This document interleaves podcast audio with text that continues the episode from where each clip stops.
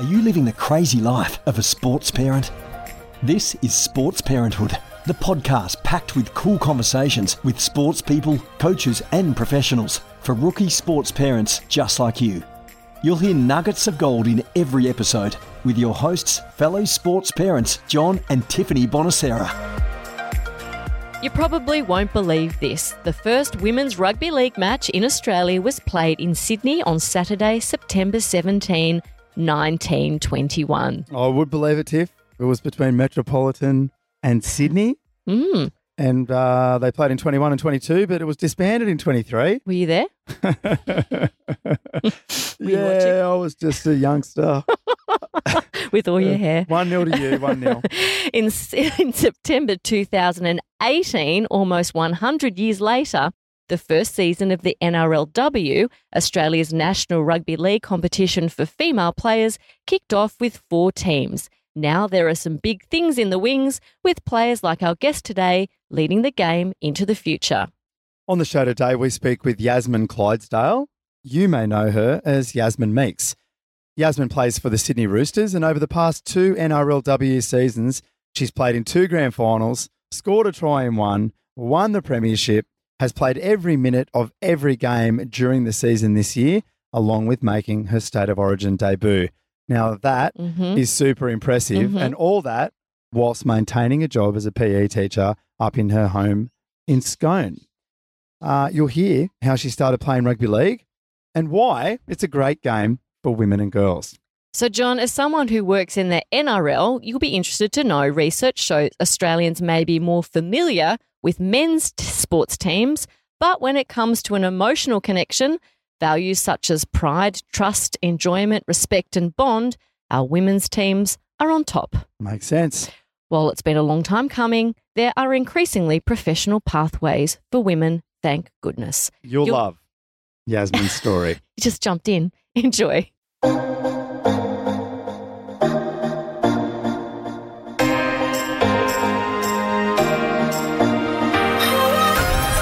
My parents are my biggest supporters. They still support me to this day, and I'm like in my late 20s, so they love coming to watch me play sport. And that's I think it's also a time where we get to connect as a family and still get to like all meet up, and I see all my siblings and my siblings' kids all coming to watch me, so it's like a little bit of a family connection thing too. That's very cool. That's which I love. Cool, yeah, which I love, especially because we all kind of live separately when you grow up. Mm. I'm all the way out in Scone and my parents are still in Newcastle. So being able to see them at a football game or seeing them in the crowd watching me still gives me that little bit of a drive, a little bit of fire in the belly. Absolutely. Which I love. Yeah, so they still, they really motivate me. But growing up, they were amazing. So there's 3 in my family, and so my siblings are twins, so they're only 14 months younger than me. Mm. So getting us around to all do this household. Yeah, it was massive. I'm so thankful to them to give me all the opportunities that I had growing up. Otherwise, I definitely wouldn't have been where I am today. So I grew up playing netball. Obviously, as a female, that was basically the most predominant sport and maybe basically the only sport really available. My sister actually went the soccer route with my brother. She shortly turned around and came to netball, which is, again, I think that's a thing that's changing and a thing of the past now. I think it's a lot more opportunities in different sports for females too, so that's super exciting to see as a PE teacher. Mm-hmm. Yeah, so it used to be very few choices, and it was the obvious choices. You just had to do this or had to do that, and that was it, so it's so nice. It's so different. Mm-hmm. I love it. But, and then I think I was maybe 14, 15, and that's when I went to touch football. And it was only by chance. My mum actually hated it because at Rep Netball we got asked to fill in for a rep day and we didn't look back, and mum was hilarious. Mum's like, no, it's only for one tournament. And then I just fell in love with touch football and anything with the football. And so I didn't start playing contact sports till I was 22, so I was a little bit older. And Mum and Dad were kind of like, what are you doing? Like, you're old. Yeah, I know. Like, what are you doing? I was like, Mum. But they also, because I didn't really, as well, growing up for them, they never saw girls playing sport either. So it kind of, especially my mum, she was like, what are you, are you sure you want to be doing that? And I was like, yeah, I love it. I love this contact like side of everything. So, yeah, and then after Mum watched a couple of games, she was like, okay, yeah, I understand why you love it, and she sees how much joy it brings me. So that's awesome. Yeah. Other than sport, what kind of other activities did you get up to in your youth? Particularly if you're so close in age to your siblings. Oh, yeah. Did you do some stuff together, like the three of you? We definitely, we were like all sport. It was ridiculous. Mm-hmm. So my sister and I, because my siblings are twins and they're boy-girl, so my sister and I actually look like the twins in the family. Oh, yeah. But, yeah, no, we were just such a sport-driven family. So, like, we weren't playing netball and football and soccer. We were doing swimming. So, like, that also took up a whole lot of time. And, yes, I don't know, yeah, just those little things that our parents, like, saw us excelling in, and then they just kept us in it, which was really exciting and an opportunity that most kids, like, some kids don't get that. So, I'm yeah, really grateful for them. Did your mum and dad, were they into sport in their youth, or did you ever get to see them as you were growing up playing sport? I did. My dad definitely used to play sport. He was a winger for rugby league. There you go. Just like a local, used to play for Dudley and Central in Newcastle. Okay. So, yeah. But, is that Central Charleston? Yeah. But my mum definitely not. She actually thinks I could be a doctor because she's not sporty. She is very, I don't know, she gets still amazed that I love playing sport and I love exercising so much, because she's the complete opposite. Oh, they say opposites attract, so that's maybe why. Yeah, no. Then how did rugby union become a pursuit for you, and how did you and why did you switch to league? When I met Adam, we were in Newcastle and then we moved to Canberra. So I thought, like, what's the best way to meet friends? And I feel like it's always sport. They're always the people you want to be around, and you always just have so much fun with them. Like, you just got something in common. Indeed. So it was actually Seppa, Josh's partner down in Canberra. Yeah, Seppa came at, she must have been watching me play touch, and she said, I don't know why you're playing that sport. You're so aggressive. And so if anyone knows Steph, she's aggressive too. So she yes, indeed. I was thinking that already. I know. So she said to me, can you come to a training session? And I said, I've never even watched rugby really. Like, I don't really know the rules. I've always been like a league girl and in a league family. So I thought, oh, yeah, I'll come. That's the best way to make friends. And that's how I actually made all my closest friends in Canberra. But, yeah, and I just started playing in a 15s comp and try for the Brumbies 15s girls, and went to a nationals with them. Wow. Yeah, and then straight from there I played for, so it goes from like a 15th season to a 7th season. Yep. And so I trialled for the University of Canberra team, played one season there, and then I got a development contract for the Rugby 7s Australian team. Mm-hmm. Yeah, so they kind of just all like snowballed from like one little training session. You must be a fair touch player. Like to do that in such a short period of time, like you've obviously played high level touch. Yeah, no, I did. I played. So have you gone to NTL and stuff? Yeah, like that? So I actually played in the World Cup for Australia in 2015. I was going to say we're missing something. Because I was like, wow, this is a meteoric rise. No. Oh, yeah, okay. So that's making some sense. Yeah, so I played in the mixed team in 2015 for a World Cup, and I think I played maybe for 2 years prior with the Australian mixed team too, I think. Yeah, so it was really similar. So, yeah, I made that maybe at like 17, and and then it just kind of like I've always loved touch football because I loved all my friends and the community that it created. And then because I moved away from Newcastle, I was like, maybe I'll try another sport, because I did play touch in Canberra, but I just still feel like I wanted a little bit more. And that's when rugby came along, and then from rugby it really was kind of like a snowball, and it just kept I kept getting picked in teams, and I just kept learning and just embracing it all, which is super exciting. Mm-hmm. Absolutely. An interesting fact about you and your partner and now husband, Adam Clydesdale, is that you sort of crossed over in the professional rugby league ranks. You were starting out in your professional career as he was pulling back to focus on, future work opportunities and other things. How has his support and obvious knowledge of the game and guidance helped you? Yeah, it actually is really ironic, because when he decided to retire from the game, I actually got a full-time contract with the Rugby Sevens. So it was like pretty much, and I had to move to Sydney and he moved to Scone. So like that was like tough on us. No doubt. Yeah, like it was, I'm not going to lie, like it definitely was rough, and to kind of try and be there for each other when like my kind of, I'm like excelling and I'm like making all these teams, whereas he's like kind of trying to peel back and think about like his future, which was hard because after sport. Yeah, and it was hard because I'm being separate. So naturally. Yeah, so we lived apart. But I mean, you followed him to Canberra in the first place. I did. But like, and this is another thing with female sport is like, with that move to Canberra, he was able to support me while I was looking for work, whereas my contract for Aussie Sevens was just going to support me. Like I wasn't able to support Adam as well, which was like a big decision we made together. It is. He was going to go into the mining industry back here in Scone, and I was going to pursue football. And that was probably one of my, I said to him, if you don't get a job in the mines, you move into Sydney with me. And the next week he got a job in the mines. And I said, and he is, he's such a country boy. So I'm moving to Sydney. I don't know if he would have lasted long anyway, but...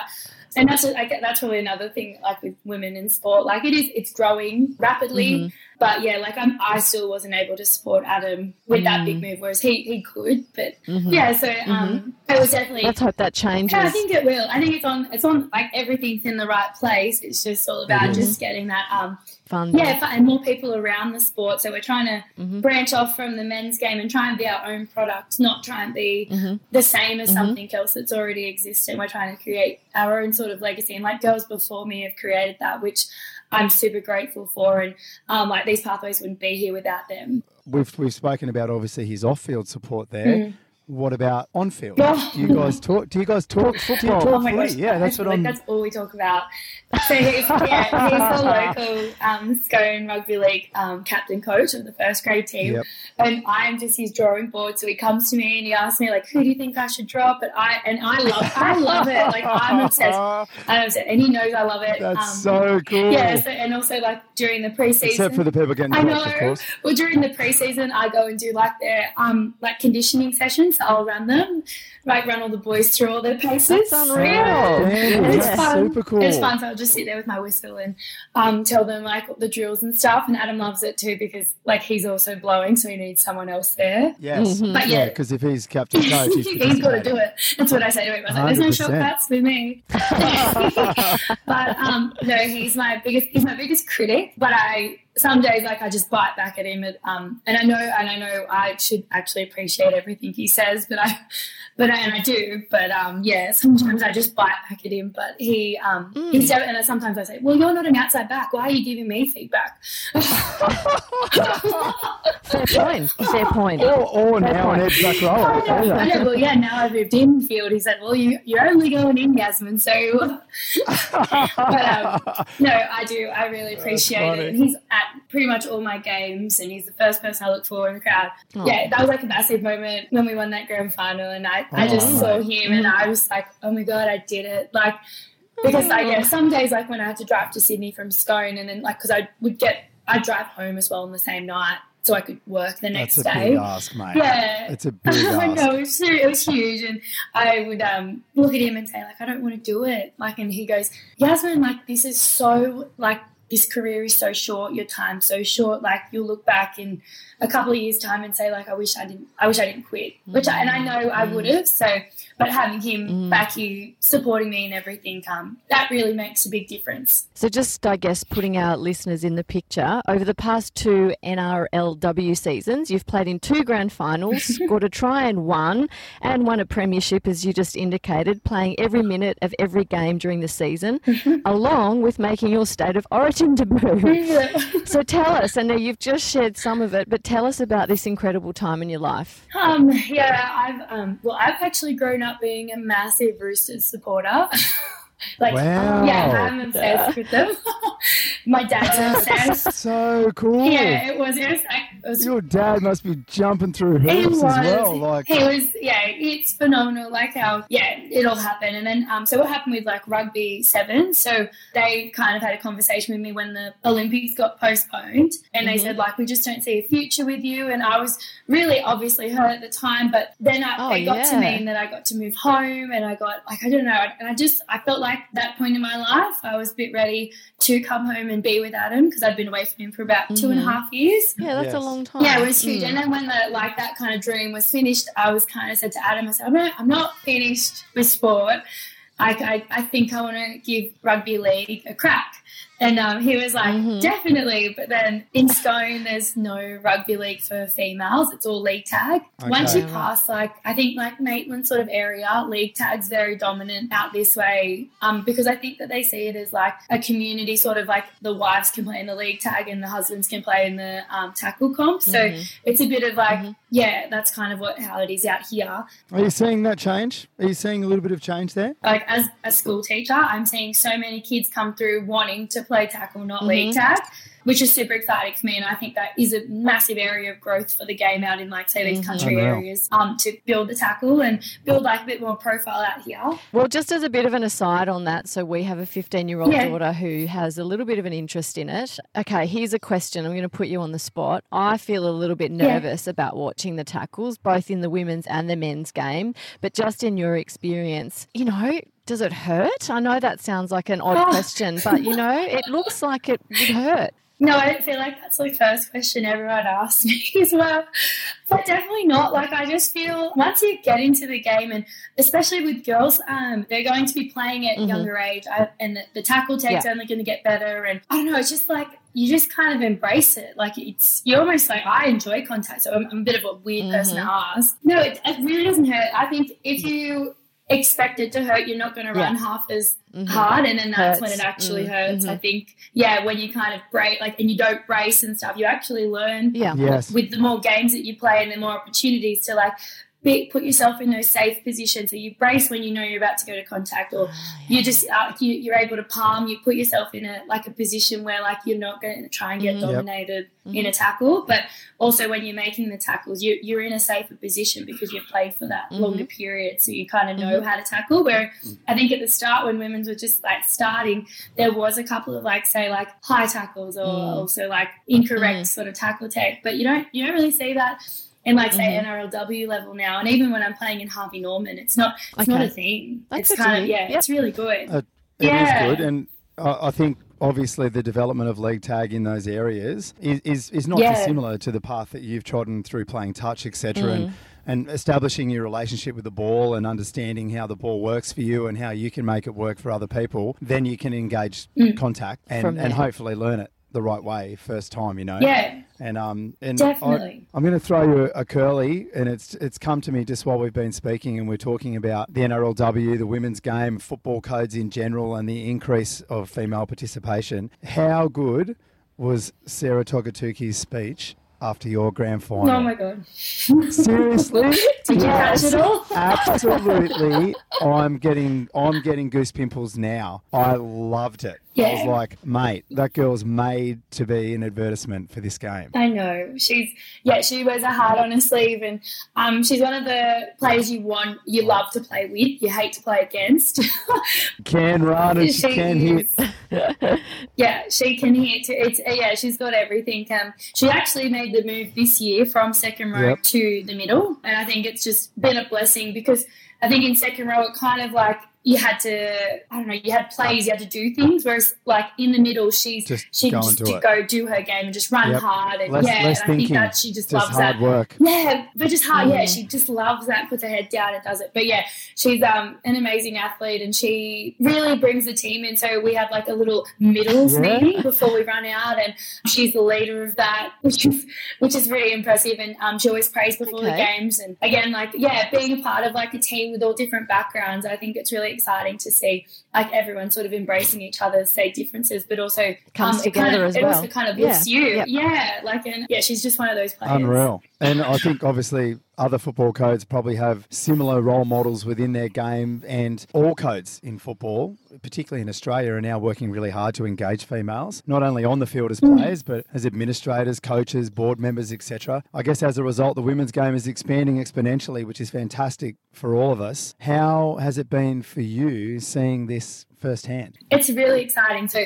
when I went to the sevens program, I think I was a little bit, I didn't even realise that there were full-time athletes. Mm-hmm. Like I didn't realise it. That was the thing. And then when I got offered this contract, I thought it was amazing. And I thought, oh goodness, I can't believe this is going to be my job. Yeah. Because I'd only just kind of finished, my university degree. So I was teaching for like maybe 2 years, and then when this opportunity came up, I said, "Oh, I've got to take this. I want to do this." And yeah, like I never even thought it would ever be in my lifetime. I never thought it would happen to me. If that makes sense. Mm-hmm. And it's amazing to see how, so they've got that full-time program being like a Commonwealth sort of sport. So they've got like a lot of funding come from there, and they've got a bit of a smaller squad. They've only got one squad to kind of deal with. Whereas when we're looking at NRLW, it's that semi-professional level, and you can kind of, at the moment in my life, it fits my life because I'm able to be at home, have a job, but also my job's really lovely. Like Scone Grammar, they've been amazing support with allowing me to take leave without pay to be able to pursue footy. I'm sure they love having you there as a great role model. I love it too. But see, like some girls aren't that lucky. So like we were talking about Sarah, like Sulla. Yep. Sarah, she's lost two jobs. Due to like football commitments and just not being able to turn up for work, but they don't understand sport, and they don't understand like females in sport. But like obviously to Salah, it's a massive part of her life and a massive part of who she is. She just needs to send them the video of the game and say, here you go, this is what you lost. Mm. So like for me, that's like hearing that someone deal with that is so heartbreaking, and it's hard to listen to because they like, and you think about it like I feel so grateful. Like I know I travel ages, but I feel grateful to my school being that allowing me to do that. That's a massive difference from being in a full-time program to being in a part-time program too. But the NRLW is really, it's come a long way. Like that, like we're full doing like you're doing your check-in, your wellness every morning just to make sure that they can keep an eye on you because they don't know what's happening outside of training sessions too. So to be able to recognise like your well-being is super important to how you play as well is I think a massive step as well. Mm-hmm. It is. So they're doing that well by the sounds of it. Are there anything that you can identify that can be improved? Obviously, we're not going to lie, getting paid to play is going to be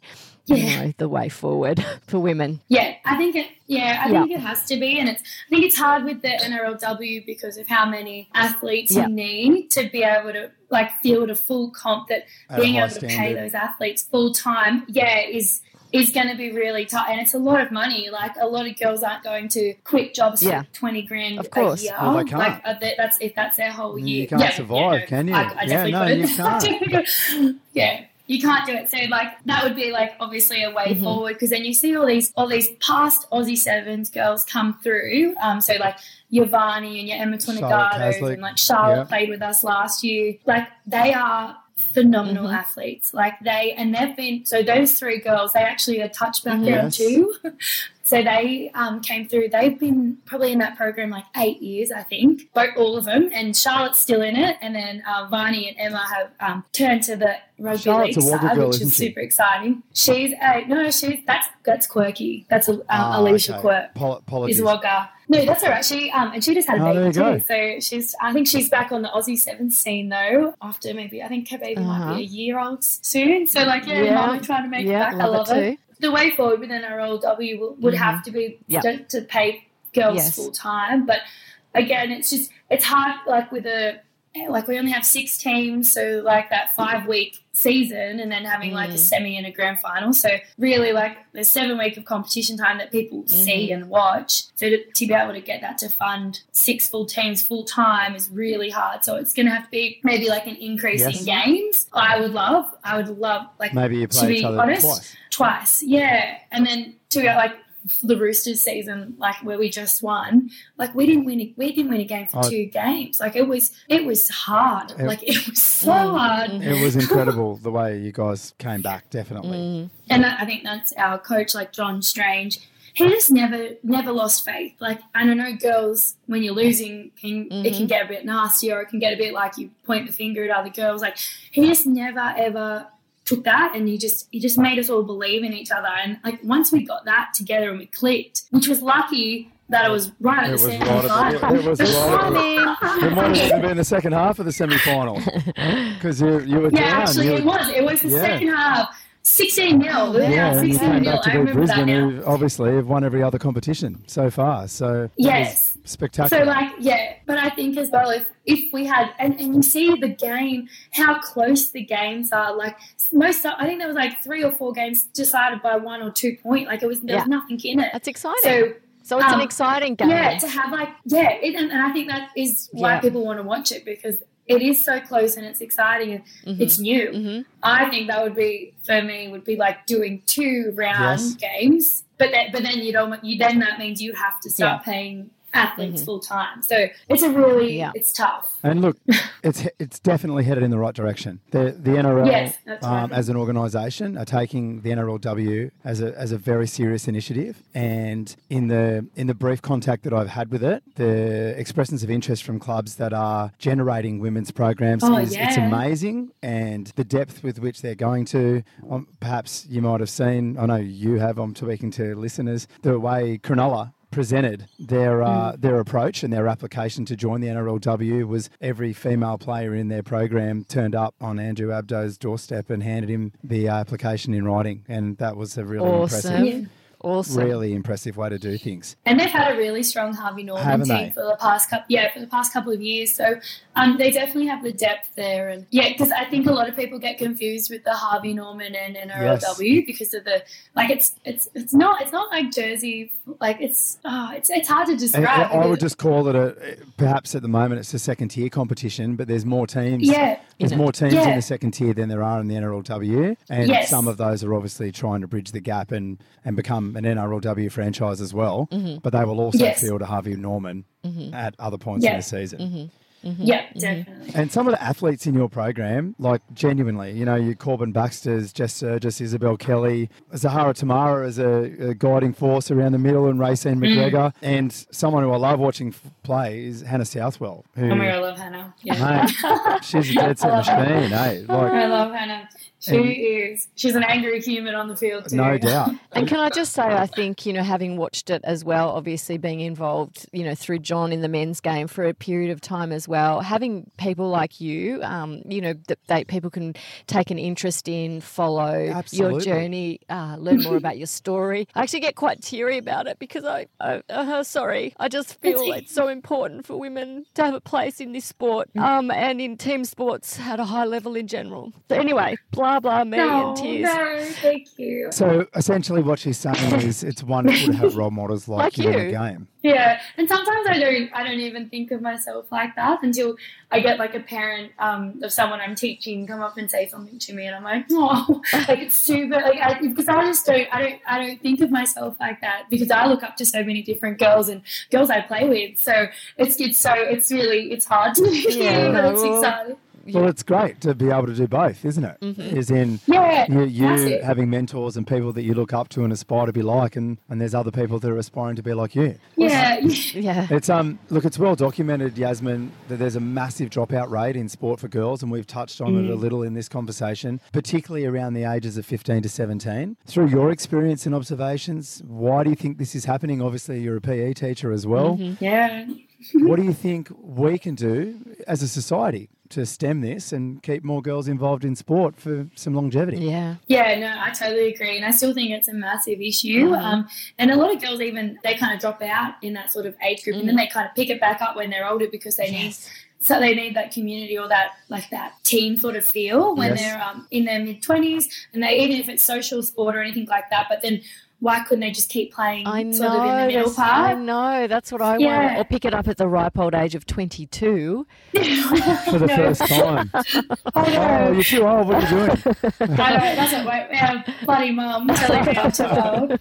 But no, I definitely think so. But I also think maybe there isn't enough pathways for girls as well. Like I think sometimes like a lot of, even like State of Origin, say for the girls, like we've only got an under-19s team and then it goes straight from under-19s to opens, like that age group. Oh, and it's a huge gap in like that the because there's no other opportunities other than if they play Harvey Norman, and then they're not getting picked up in those NRLW teams. So then they start to fall behind and stuff like that. So then they feel like there's no real opportunities for them. So why bother trying? And do you think it becomes too hard? Oh, yeah. The juggling of schoolwork and, you know, just expectation and that kind of thing becomes, you know, harder to navigate as well. It's huge. I think it's a massive part of it too, is that it becomes too hard, and it takes a lot of dedication that I think people want to put in other sort of avenues in their life. But I think also there's like a real negative stigma around playing sport when you're in that age bracket, because it's not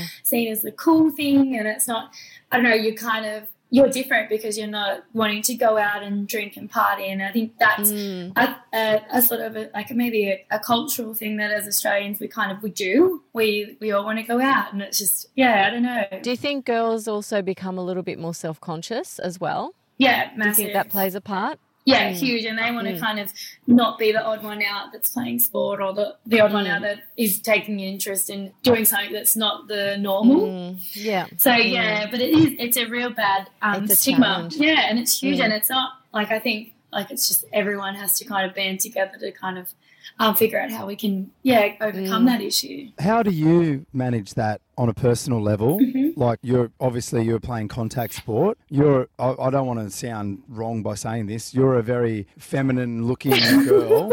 I'm not trying to be rude. I'm trying to phrase it the right way. Mm-hmm. How do you manage perhaps the stigma that, you know, you're a strong athletic female, and how does that make and to be proud of it, not shy away from it? Super proud of like the way that I am, because I've never changed for anyone to either. So most of, actually, when I first moved to Scone, like my beautician who does my eyebrows, she didn't believe me that I said that I played contact sport, and she was like, "What do you mean? You're too girly." And I said, "Well, that doesn't mean anything anymore. Like, I can be girly and still want to play contact sport." And she just kind of was like, "What?" And I was like, "Yeah, but like majority of the girls that are playing these days they don't look like they would be playing contact sport, but they definitely are, and they're one of the best in the country." So I just think seeing more girls kind of break those barriers and. Mm-hmm. And I think that will have more girls try even the sport or pick up even a different sport, even if it's not like, say, contact sport. It could be like touch football or something to kind of get involved in that sort of community aspect and just break down those barriers of what a female tackle athlete's supposed to look like.